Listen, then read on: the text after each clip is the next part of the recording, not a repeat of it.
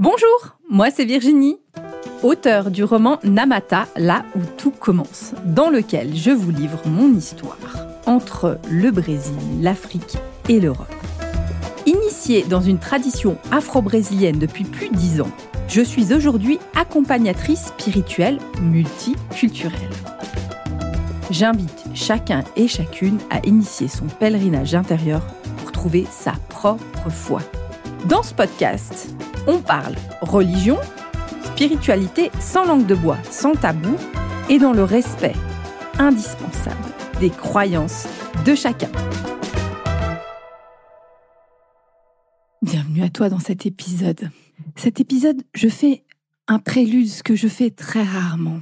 Mais pour celui-ci spécifiquement, quand j'ai réécouté l'enregistrement, je voulais t'expliquer. Donc là, on va entrer dans l'univers du soufisme et j'ai la chance et l'honneur d'interviewer Karim. Et j'ai besoin juste que tu entres dans cette énergie-là pour cet épisode. Ça va pas se passer au niveau de la tête. Ça va pas se passer dans ton mental. C'est pas à ce niveau-là que ça se joue. Ça va se passer ailleurs.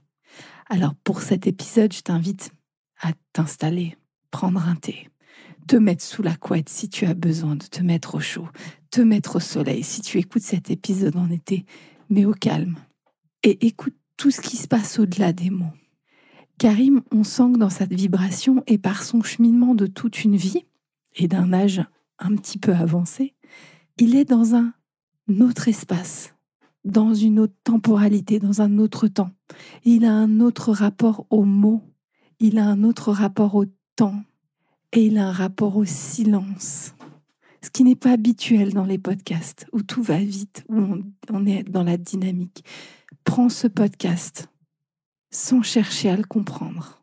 Prends-le comme un support de méditation, comme une découverte d'une autre vibration, celle du soufisme, celle de la poésie, celle du Rumi. Alors je te souhaite, dans la douceur, dans les silences, de vivre une très très belle expérimentation. Alors, j'ai le grand plaisir aujourd'hui et le grand honneur d'accueillir Karim. Karim qui a tout un parcours magique avec Rumi et le soufisme. Et c'est avec beaucoup de respect que je l'accueille aujourd'hui. Il va pouvoir nous partager son parcours, son histoire et qu'est-ce qu'il a ramené, qu'est-ce qu'il nous fait découvrir. Il va nous faire découvrir ce personnage et poétique et mystique qui est Rumi. Alors bonjour Karim, bienvenue. Hmm, bonjour Virginie, c'est un plaisir et un honneur pour moi aussi.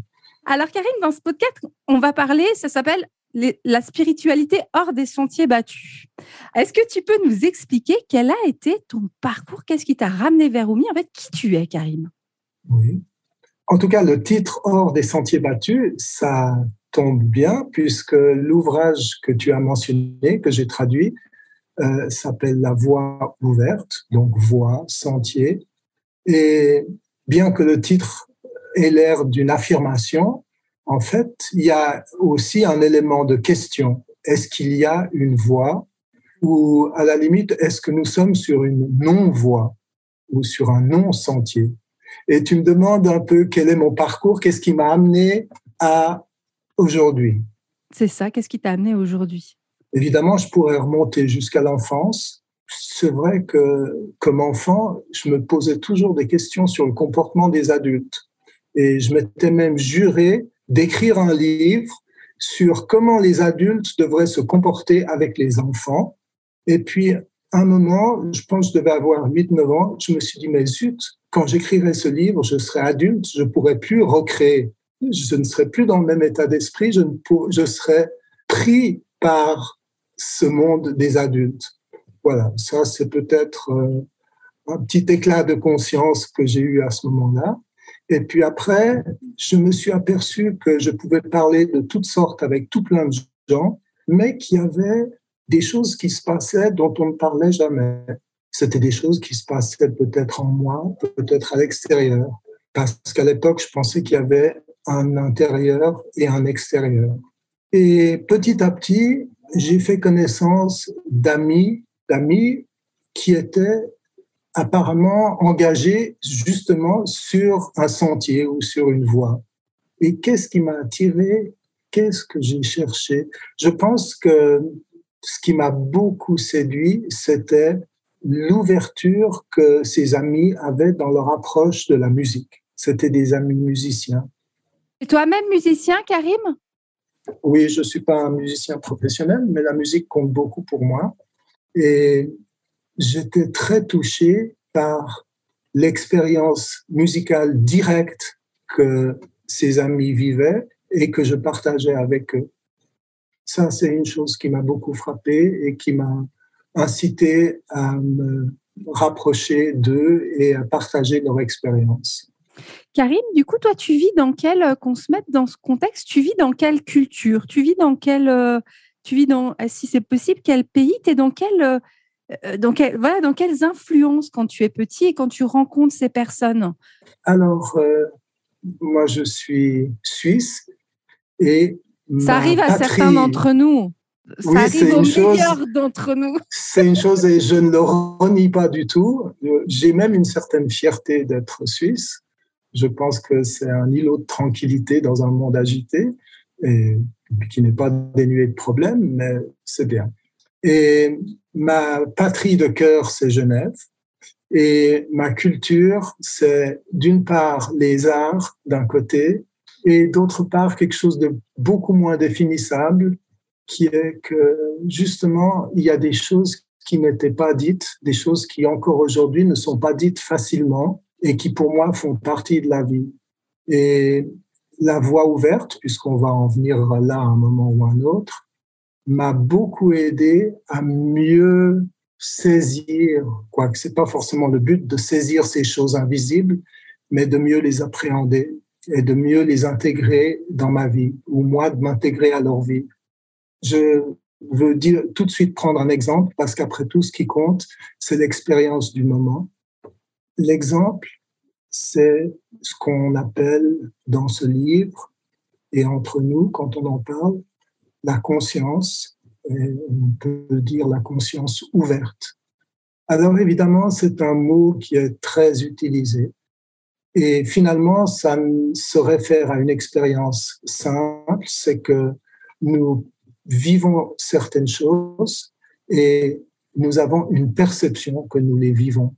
Et cette perception, paradoxalement, nous la, nous ne nous en rendons même plus compte. Elle est là, elle se passe, et voilà, et nous continuons comme ça. Nous pouvons passer toute une existence. Et moi, j'avais envie de m'y attarder un peu. Et ça, ça compte beaucoup.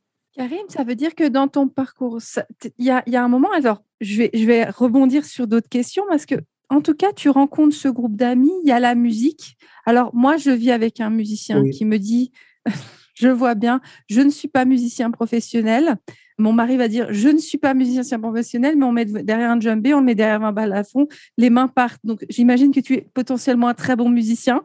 je, vois là, en tout cas, un bon musicien. Euh, en tout cas, j'ai entendu, j'ai entendu que la, musique faisait bien partie de ta vie. Ça, j'en ai, j'en ai entendu par notre ami commun. Et quand tu parles de la conscience, est-ce que toi, c'est là une conscience de ta vie, de ta réalité, ou cette conscience ouverte, c'est cette est-ce qu'on pourrait l'interpréter comme l'ouverture à plus grand que soi, l'ouverture peut-être à un mot combien compliqué dans notre société, l'ouverture à Dieu Oui. C'est très difficile de parler de quelque chose qui n'a pas de couleur, qui n'a pas de forme, qui n'a pas de limite, qui n'a ni début ni fin. Alors on se rabat sur le mot énergie parfois, et on peut dire c'est une énergie que nous avons en nous, mais qui n'est pas la nôtre. Alors, est-ce que c'est l'énergie divine, la présence divine? Oui, on peut le dire. Oui. Mais de nouveau, on met un mot et en mettant des mots, c'est comme si on était dans une cage. C'est difficile de mettre Dieu dans une case, mais effectivement, on utilise des mots qui le limitent déjà complètement, enfin qui limitent l'énergie pour ceux qui ont plus ou moins des perceptions. Puis quand on a déjà, on est déjà deux, on a déjà deux visions de Dieu différentes. Déjà, il y a, il y a déjà polémique dès qu'il y a deux êtres humains. Tout à fait. Du coup, dans ton parcours, comment tu arrives dans finalement c'est le soufisme ou ce groupe d'amis? Va t'ouvrir à la musique, mais il va t'ouvrir à quoi après? Oui, il va m'ouvrir au soufisme parce que là, de nouveau, c'est un mot que nous mettons sur quoi? Sur un mouvement de, que les êtres humains ont eu depuis les temps les plus anciens pour s'élever d'un certain conditionnement que nous subissons ou que nous vivons tous dans notre vie et pour essayer de prendre un peu de distance, un peu de recul. Qu'est-ce qu'il faut dire? Le soufisme. C'est comme si tu me demandais de définir le soufisme, j'aurais pas cette prétention. Alors, il y a des gens qui l'assimilent un peu à une religion, d'autres qui l'assimilent un peu à une secte. Chez nous, euh, quand on doit utiliser le mot, on pense surtout à un mouvement d'ouverture, à un mouvement de détente, d'acceptation. Et c'est un mouvement très inclusif et beaucoup basé sur l'expérience directe, l'expérience du moment. J'ai essayé de chercher, Karim, en préparant cette interview, dire le soufisme, comment on le perçoit quand on est très loin. Et on arrive à le toucher de, certaines manières dans le grand public. Pour moi, l'ouvrage où je me suis dit, mais où est-ce que j'ai entendu le soufisme C'est euh, Monsieur Ibrahim et les fleurs du Coran. Donc, c'était la première chose d'Éric Emmanuel Schmitt, où il y a ce fameux épicier qui lui dit, non, mais il ouvre hein, sur, sur cette spiritualité qui est. et, un petit peu au-delà de la religion euh, musulmane. On arrive, on, comprend pas forcément bien dans le livre, mais il y a ce lien-là, déjà de dire, mais est-ce qu'on est encore en lien avec la, la religion musulmane ou est-ce que c'est un autre courant? Est-ce que c'est une ramification? Quel est le lien S'il y en a encore? Oui, il y a un lien. Bon, je pense que le soufisme existait avant l'islam, mais l'islam a très vite il y a eu une tendance ésotérique dans la religion islamique et ça s'est très vite assimilé au soufisme. Là, en disant ça, je peux m'attirer déjà les critiques de certaines personnes qui disent non, le soufisme, c'est un mouvement exclusivement musulman. Si c'est comme ça qu'ils le voient, il n'y a pas de souci, ça va bien. Moi, quand je vois des témoignages, des écrits sur des aspirations spirituelles qui ont été exprimées par des grands sages dans les temps anciens. Il n'y a pas le mot soufi dessus, mais je sens exactement la même forme d'inspiration. Et donc, euh, voilà, pour cette raison, je pense que je peux l'appeler soufisme aussi. Et à l'heure actuelle, il y a beaucoup de formes de soufisme différentes. C'est pour ça que je disais que notre la forme que nous nous ne pratiquons pas une forme d'ailleurs. Nous sommes polyformes ou sans forme.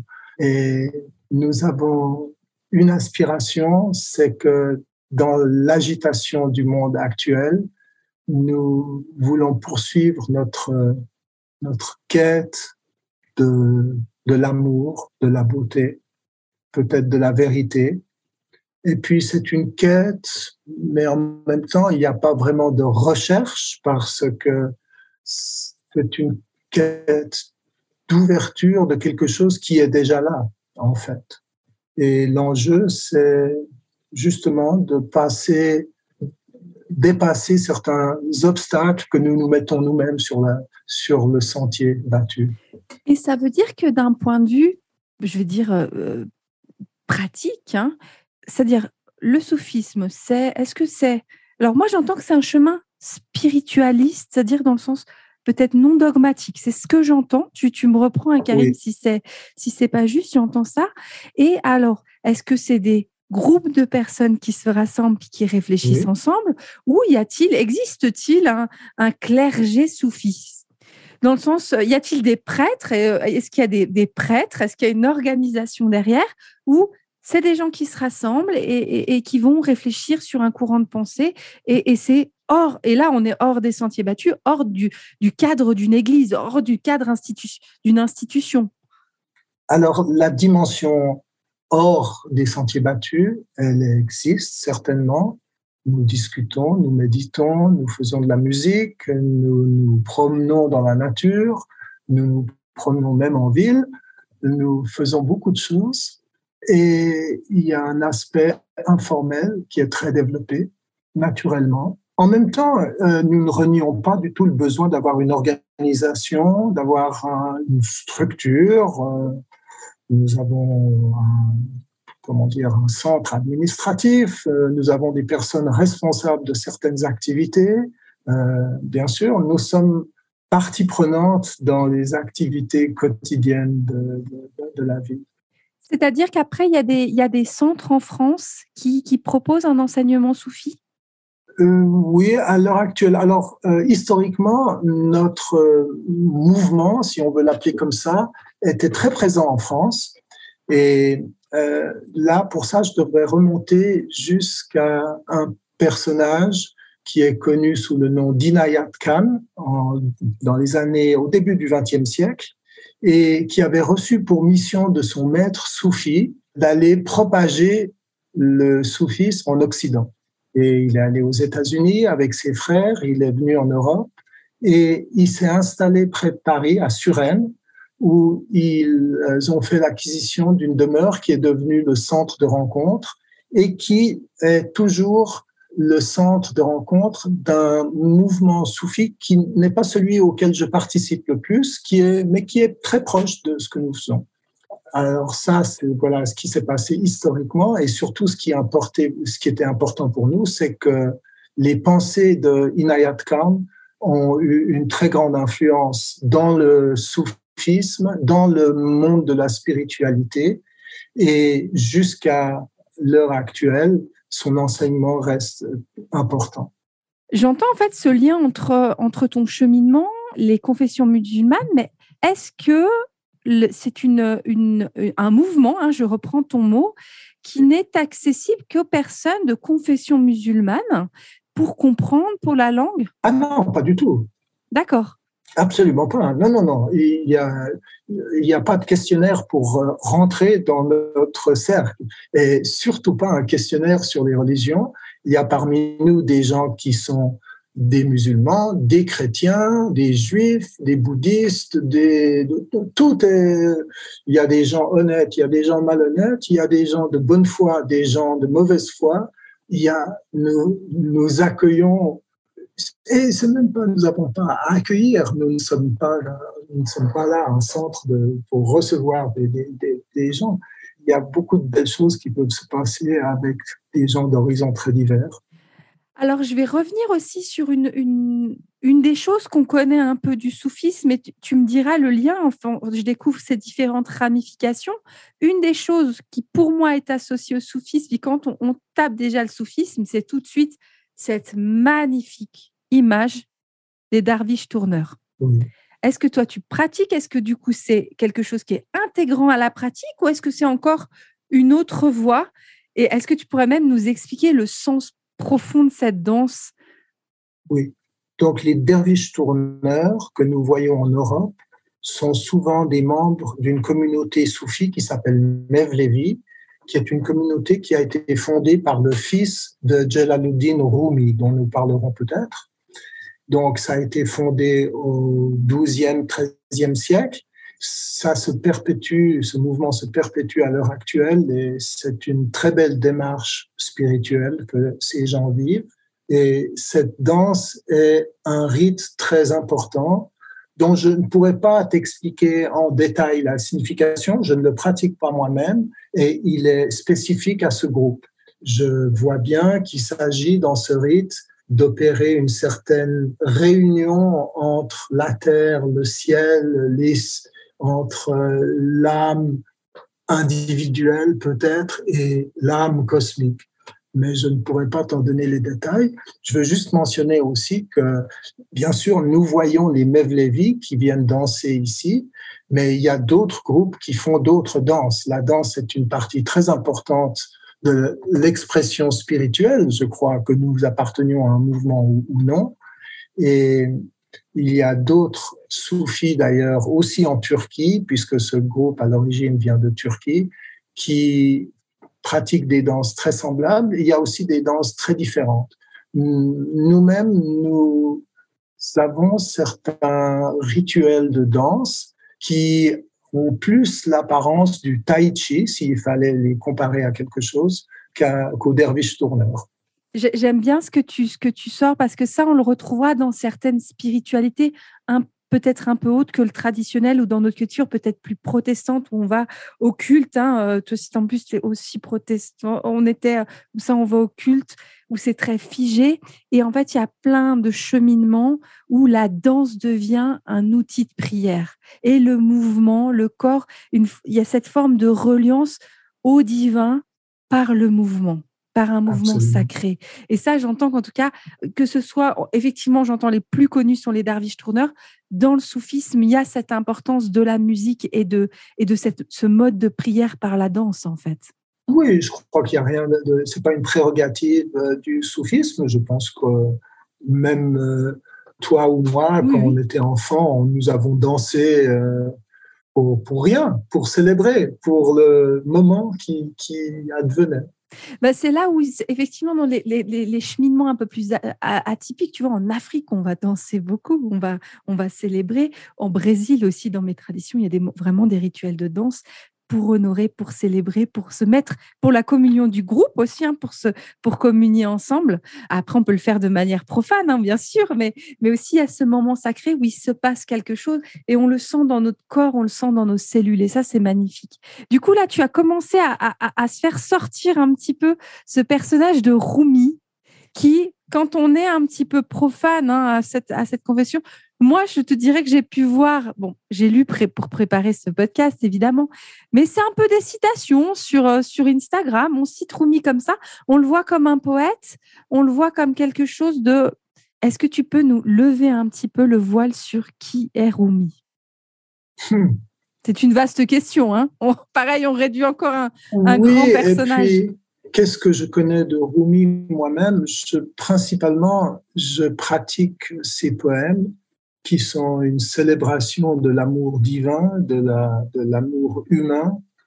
J'aimerais juste alors commencer par euh, te lire un poème de cinq lignes, un poème de Rumi, bien sûr.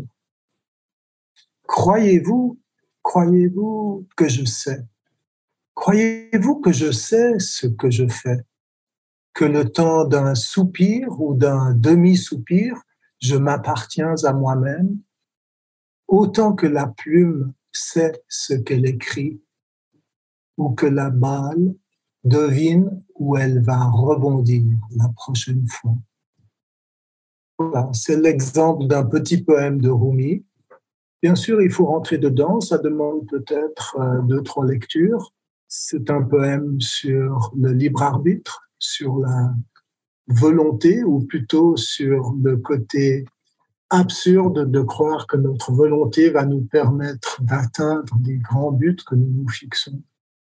Là, ça veut dire qu'approcher un texte de Rumi, c'est aussi de se dire, comme un peu, ça me fait penser aux logions de saint Thomas, ou enfin quand, les logions de Jésus dans, dans l'évangile de saint Thomas. Au début, ça paraît un peu hermétique. Ça nous demande d'entrer en profondeur à nous pour pouvoir passer au-delà des mots. Oui, et par bonheur, les métaphores sont tellement parlantes, sont tellement belles que c'est une aide pour rentrer dans, cette, euh, dans ces réflexions. Mais quand il nous parle de la balle qui ne sait pas où elle va rebondir la prochaine fois, euh, très rapidement, je, je pense à moi-même. Je ne sais pas où je vais rebondir la prochaine fois.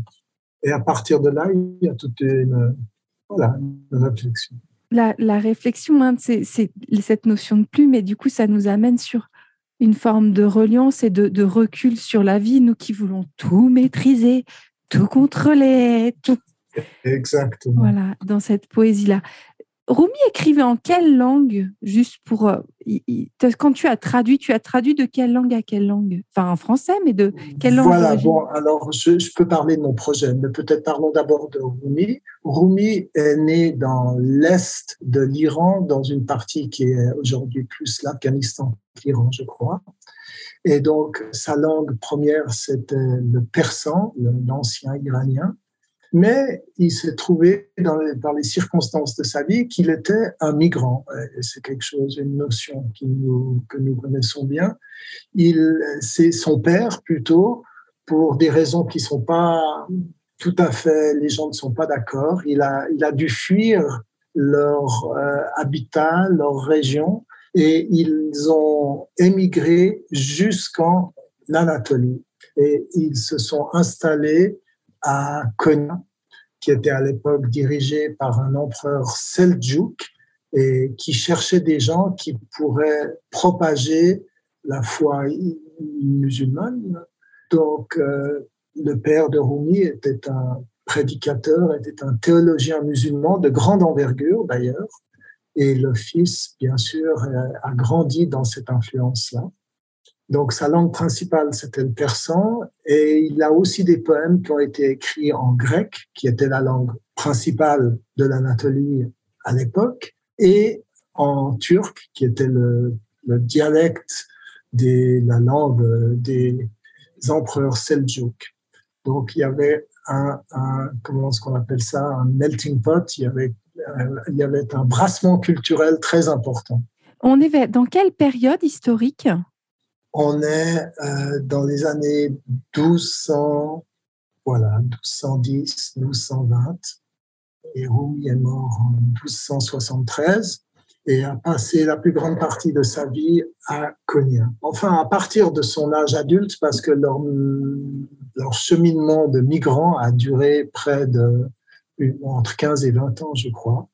Et il y est arrivé en homme marié d'ailleurs, avec sa famille et ses proches. Et lui-même est devenu un grand théologien, un grand prédicateur et un homme de beaucoup d'influence qui était très écouté aussi bien par les autorités, les, hommes de culture que par les hommes et les femmes du peuple.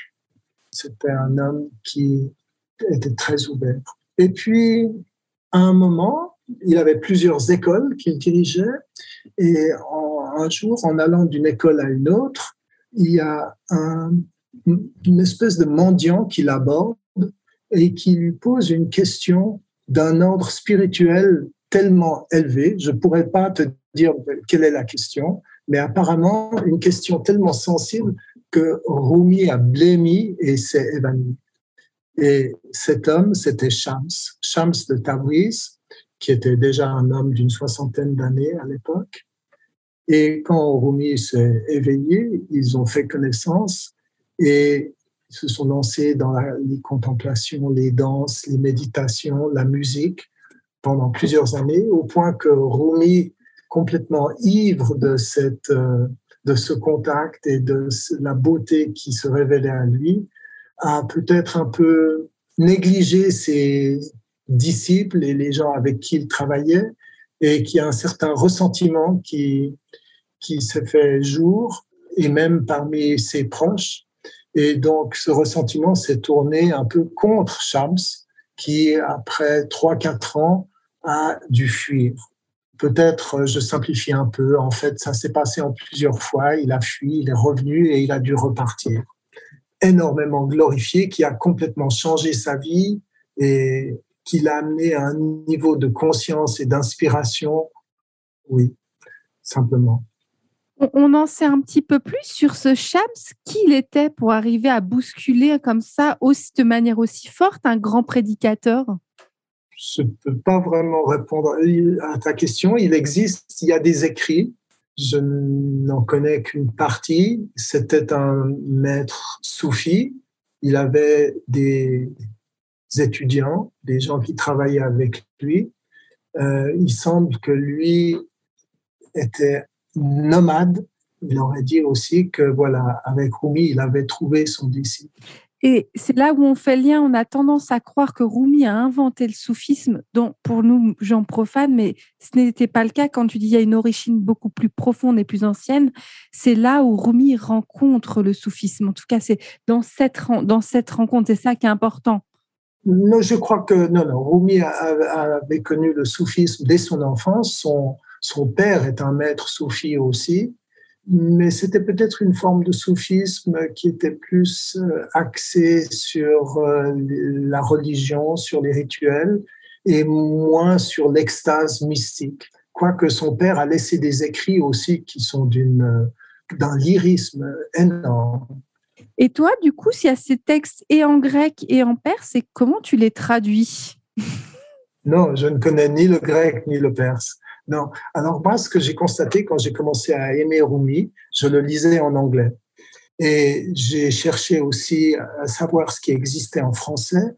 Et nous avons les traductions, les très belles traductions de Eva Vitré de Meyerovitch, qui, qui a fait des traductions, comment je peux dire, très loyales, très complètes, très fidèles au texte persan. Aussi un peu parfois, comment dire, qui ne favorisent pas forcément qui ne sont pas toujours extrêmement vivantes, qui sont un tout petit peu figées, peut-être par la volonté de rester très fidèle. C'est un petit peu moins, on sent moins la spontanéité. Bah, ce qui est très compliqué, un hein, travail de traduction dans la poésie, hein, c'est un, c'est un art. Du coup, toi, tu as pu remettre, remettre ce côté. Euh, non, je, je t'explique. Alors, il y a le même problème dans les traductions anglaises. Il y a deux spécialistes, Nicholson et Arbery, qui ont fait ce travail de traduction très fidèle. Et il y a un gars dans les années 80 qui, est, qui était déjà poète, un poète confirmé, et un soufi, et qui est venu, qui a dit non mais il faut rendre à Rumi la vie qu'il y a dans ses textes. Et il, a pris la liberté de prendre ces textes, de travailler d'ailleurs avec des traducteurs et d'ajuster, d'adapter ces textes au langage contemporain, qui était dans ce cas-là le langage anglais euh, américain. Et du coup, ces textes sont devenus accessibles. Et d'ailleurs, c'est devenu un best-seller pendant la poésie de Rumi est devenu un best-seller de poésie aux États-Unis pendant plusieurs années. Ça complètement débloqué. Et puis, je me suis dit, mais c'est quelque chose que je n'ai pas vu en français tellement se passer. Ça, c'est un constat que je faisais il y a une dizaine d'années. Ça a un petit peu changé depuis. Alors, moi, j'ai commencé un projet de traduire le Rumi de ce poète américain qui s'appelle Coleman Barks, qui est, à qui je rends hommage parce qu'il a fait un travail formidable. Et je me suis dit, pourquoi ne pas traduire en français cette poésie vivante de Coleman Barks, alias Rumi Alors depuis, il y a d'autres traducteurs qui s'y sont mis aussi. En particulier, il y a une, les, livres de Lily Anvar qui, sont, qui vont un peu dans cette direction qui sont très vivants, qui ont une poésie qui est très agréable à lire, et puis surtout qui laissent passer cet esprit d'une finesse et d'un humour euh, exceptionnel, vraiment. Et qu'est-ce que cette rencontre avec Rumi Donc moi j'entends ce mystique avec un art des mots, avec une poésie. Qu'est-ce que ça a ancré En fait, qu'est-ce que ça a transcendé dans ta vie En fait, j'imagine qu'on est à ce niveau-là, en fait. Certainement. Dans l'exemple que je t'ai donné de ce petit poème, il y a un enseignement. Pour moi, Rumi me dit des choses sur ce que je vis jour après jour. Voilà, c'était là dans le cadre d'une thématique autour du libre arbitre, mais il y a des poèmes de Rumi sur absolument toutes les facettes de la vie. Et puis, il y a un amour de la vie, il y a une célébration de la présence divine. C'est tout ça exprimer du langage avec une beauté. Euh.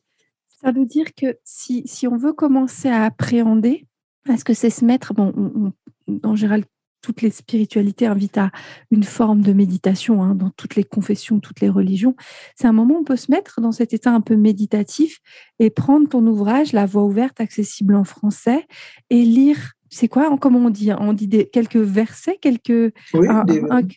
Quelques, des vers, quelques vers, et voir ce que ça fait et voir ce que ça fait dans notre vie et les méditer en fait. C'est comme ça qu'on pourrait commencer à appréhender le texte en fait. Oui, nous faisons des méditations où nous prenons un poème de Rumi, nous le lisons parfois avec de la musique mhm. et nous, nous faisons rien. C'est formidable. On ne fait rien, c'est ça? On laisse ça. On, on est dans l'être et on arrête de faire et on laisse, on laisse agir ces, ces mots-là pour finalement ouvrir cette conscience. Et comme tu, tu parlais de, cette conscience ouverte, donc de voir ce que ça c'est un presque irrationnel, comment ces mots peuvent vibrer en nous et qu'est-ce qu'ils élargissent comme conscience et comme reliance et comme ils arrivent à transcender notre, notre personne. C'est ça que je perçois, Karim, dans ce que tu, dans ce que tu nous transmets. Est-ce que je suis presque juste, même si je limite avec des mots, mais en tout cas, il y a cette magie-là. C'est tout à fait juste ce que tu dis, oui. c'est une forme de prière aussi. Est-ce que je peux te donner un autre exemple de poésie Avec grand plaisir, j'allais t'en redemander une. Alors, il y en a un qui est, je crois, un des poèmes de Rumi les plus connus, et où l'aspect enseignement est très visible. Le titre que, Coleman Barks lui a donné, c'est L'auberge, et donc j'ai repris ce titre en français. Donc ce poème va comme ça. Être humain, être un être humain, c'est une sacrée auberge. Chaque matin, une nouvelle arrivée, une joie, une dépression, une mesquinerie. Une bouffée de conscience momentanée survient, tel un visiteur inattendu. Accueille-les tous et prends bien soin d'eux même si ce sont des chagrins en foule qui d'un violent coup de balai vident ta maison de ses meubles. Qu'importe. Fais honneur à chaque. Fait-il de la place en toi à quelque nouvel enchantement? Les pensées sombres, la méchanceté, accueille-les en souriant sur le pas de porte et invite-les à entrer sois reconnaissant envers tout arrivant, car chacun t'a été envoyé comme un guide de l'au-delà. Amen. tu vois, je crois que c'est un poème où l'aspect de l'enseignement, d'apprendre à accepter, d'apprendre à faire face aux bouffées euh, de sentiments divers que nous pouvons avoir, mm-hmm. est, est, clairement exprimé. Oui. Mais ça, nous permet, en, fait, en, peu de temps, dire hey, juste ça passe. On est une auberge. Ça passe, ça vient, ça va, ça vient. il y a quelque chose de très. Ah, mais c'est ce que j'aime. Il y a quelque chose de, de presque naïf dans les mots. Hein. On est une auberge. Il y a Et pour autant, il y a une énorme poésie, une grande profondeur. Et en plus, j'imagine, plus on le relit, plus on le relit, et plus on peut entrer dans la magie des mots. Et puis, de nouveau, on voit là qu'il y a, y a la mesquinerie, il y a les pensées sombres, toutes ces choses qui peuvent arriver, mais nous ne sommes pas ces choses-là. Nous percevons ces choses-là, elles ont quelque chose à voir avec nous, mais nous sommes, en dépit de tous les troubles émotionnels que ces choses-là peuvent nous donner, nous sommes quelque part très calmes, très à l'écoute mais un peu détaché. Karim, quand tu dis nous, notre cercle, en fait, si quelqu'un vit cette inspiration, envie de plonger dans cet univers, d'être accompagné, est-ce qu'il existe un groupe ouvert ou est-ce que tu peux recommander Est-ce que c'est possible de te de contacter? Est-ce que tu as un site internet ou des informations ou, ou des, voilà, un endroit à recommander? Oui. Alors, euh, on a très peu de choses en français à l'heure actuelle. Je suis euh, presque le seul représentant de cette euh, espèce animale de langue française. Pas tout à fait le seul, mais je suis actif en ce moment et pour cette raison-là, moi, j'ai beaucoup de plaisir à parler avec euh, quiconque a un intérêt et nous avons des activités de temps en temps et tout le monde est bienvenu. Nous avons deux, trois choses qui se passent en ce moment. Euh, nous avons d'une part euh, un séminaire qui a lieu euh, par Zoom, deux séances par mois. La semaine prochaine aussi, je vais mener une méditation itinérante dans le désert marocain avec un ami et nous avons un groupe de 11 personnes qui va se joindre à nous et ça va être une magnifique occasion pour marcher en silence, pour méditer, pour pratiquer des, des invocations, pour les chants et pour, euh, avoir le plaisir d'avoir de jouir de la vastitude du désert, de l'espace infini.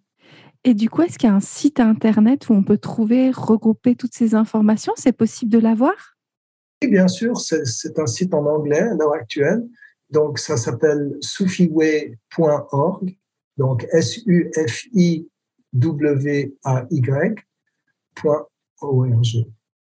Alors, en fait, je le mettrai en commentaire sur toutes les plateformes pour qu'on puisse, ça puisse être visité.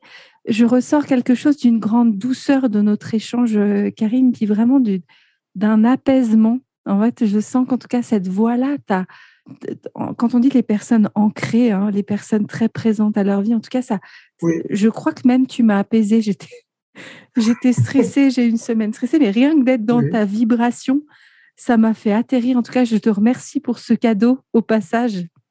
Je te remercie pour cette d'avoir un peu levé le voile et nous avoir fait découvrir ce personnage mystique et mythique qu'est est Rumi.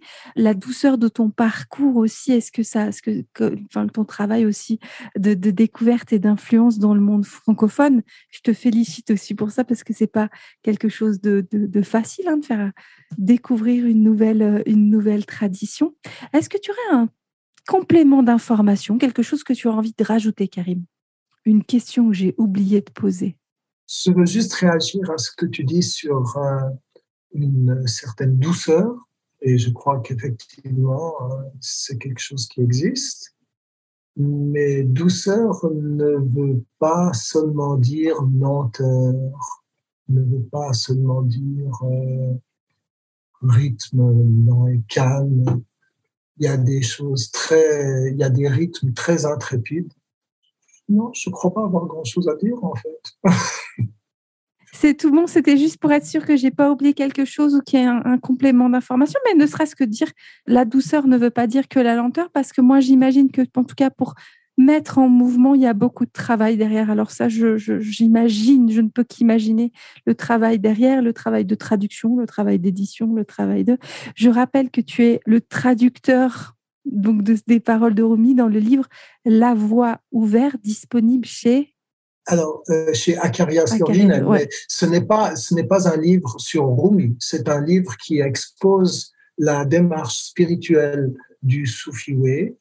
Et donc, euh, c'est un enseignement de Elias Amidon, euh, qui est le directeur spirituel, puisqu'il nous faut aussi une organisation formelle de, de notre organisation Soufoué. Et il a créé cet enseignement qu'il a appelé la voie ouverte. À plusieurs reprises, Rumi est cité, mais autant que Long Chenpa, qui est un grand sage du bouddhisme tibétain, que Jean Klein, qui est un grand sage de l'Advaita français, français, allemand, tchèque, je ne sais pas, il est tout ça à la fois, et beaucoup d'autres. Il y a beaucoup de personnes qui sont citées. Euh, je dirais même, euh, le livre se termine par une très belle citation de Jacques Kerouac pour te dire la diversité des sources. Et c'est un enseignement qui est à la fois impalpable, qui va au-delà des formes, mais qui est, cet enseignement est prodigué dans un monde de formes et de dualisme, et donc qui est pleinement assumé et qui a des aspects tout à fait pratiques aussi. C'est pas seulement un truc éthéré. C'est ce que j'entends dans tout ce que tu as transmis, c'est que tu es dans un chemin spirituel pour vivre cette vie-là. Il n'y a aucun moment tu nous invites à être perché. C'est même, même toutes, tous, ces, toutes ces, tous ces vers nous ramènent à vivre notre vie. les véritables spiritualités nous amènent à vivre notre réalité et mieux notre quotidien et non pas comme certaines personnes peuvent partir dire je pars et puis du coup j'ai commencé mon chemin du coup je veux plus être dans ma vie je veux plus mes enfants non c'est adapté à notre vie puis ça c'est très très important de le rappeler oui, bien sûr. nous avons des responsabilités matérielles, je dirais, ne serait-ce que notre corps.